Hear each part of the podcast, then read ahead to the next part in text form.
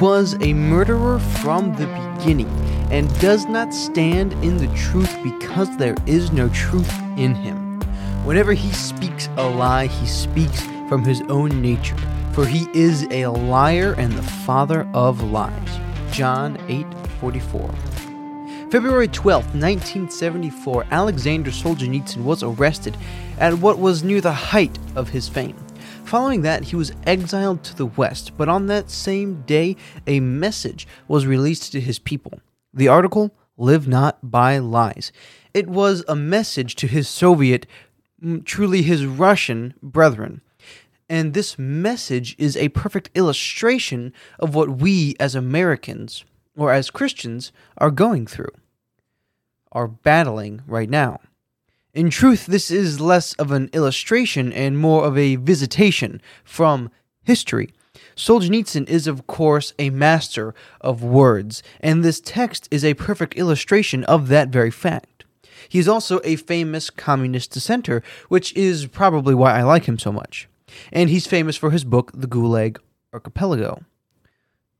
I stated that Solzhenitsyn was arrested and then exiled because of his dissent of communism. We will not be discussing nor addressing that in this episode. I've talked about the Soviet Union as well as the communist regime um, many times.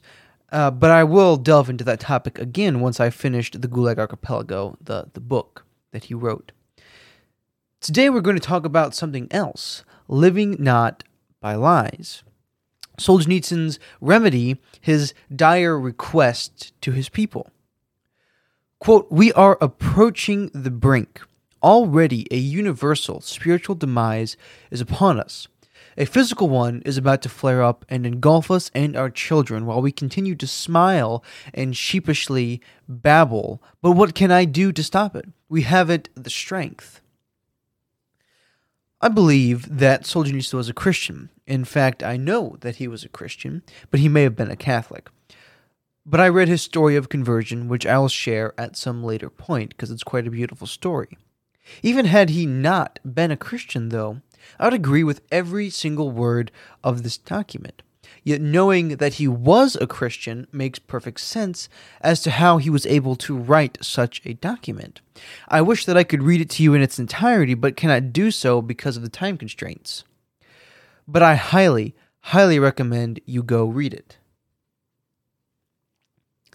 Solzhenitsyn puts the onus on us to fight against what he calls lies, which can take which we can take as both a lie but also as an ideology. For truly what is an ideology but simply the constant lying to oneself about your own beliefs, the dogmatic approach to those beliefs. It is not they, says Solzhenitsyn, who are guilty of everything, but we ourselves only we here, Solzhenitsyn calls out his fellow Russians for not fighting back and calling out um, for saying, What can we do? We can do nothing about it. We cannot change our environment. We can do nothing. He says, No, we can do everything. in fact, we are the only ones who can do anything. Not that, of course, it would be easy. Nothing worth doing is easy. He says that we must attack the spiritual demise at its weakest point lies. And then he goes into explaining how lies are defended by violence, and then how lies double back and defend that very violence.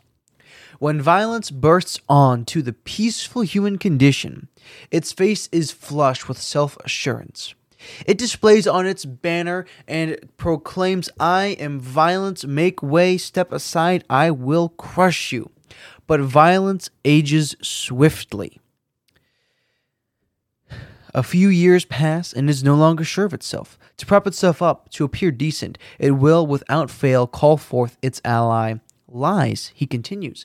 For violence has nothing to cover itself with but lies, and lies can only persist through violence. And it is not every day and not on every shoulder that violence brings down its heavy hand. It will demand of us only a submission to lies, a daily participation in deceit. And this, he says, suffices as our fealty. This is why it's not easy to stand up against lies. No further, uh, look no further than Shadrach, Meshach, and Abednego. They stood up against lies, and they were thrown into a furnace for it. The ultimate truth, Jesus, was crucified because of the truth himself. Yet in both cases, in these cases, death was overcome because truth always prevails in reality. Unfortunately, that is not always the case in this life. Death is not always overcome in the aspect of our physical bodies, else the word martyr would not exist.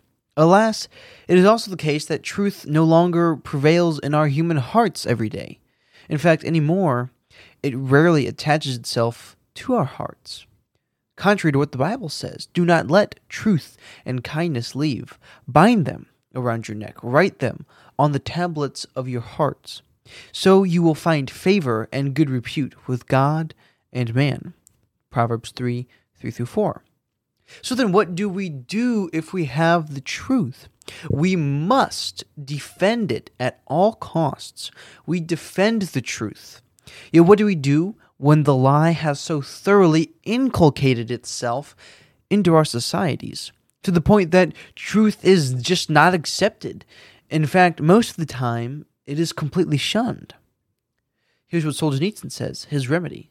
And therein we find neglected by us the simplest, most accessible key to our liberation a personal non participation in lies. Even if all is covered by lies, even if all is under their rule, let us resist in the smallest way.